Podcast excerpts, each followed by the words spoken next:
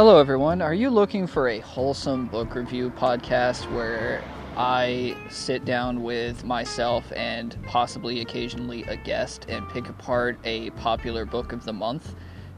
Uh, that shit sounds boring as fuck, so this is probably not for you. But if you're interested for whatever reason in far right fascist literature involving entire acts of genocide and the extermination of whole groups of people and the subjugation of various marginalized communities under a jackboot of tyranny, then this podcast is for you, possibly.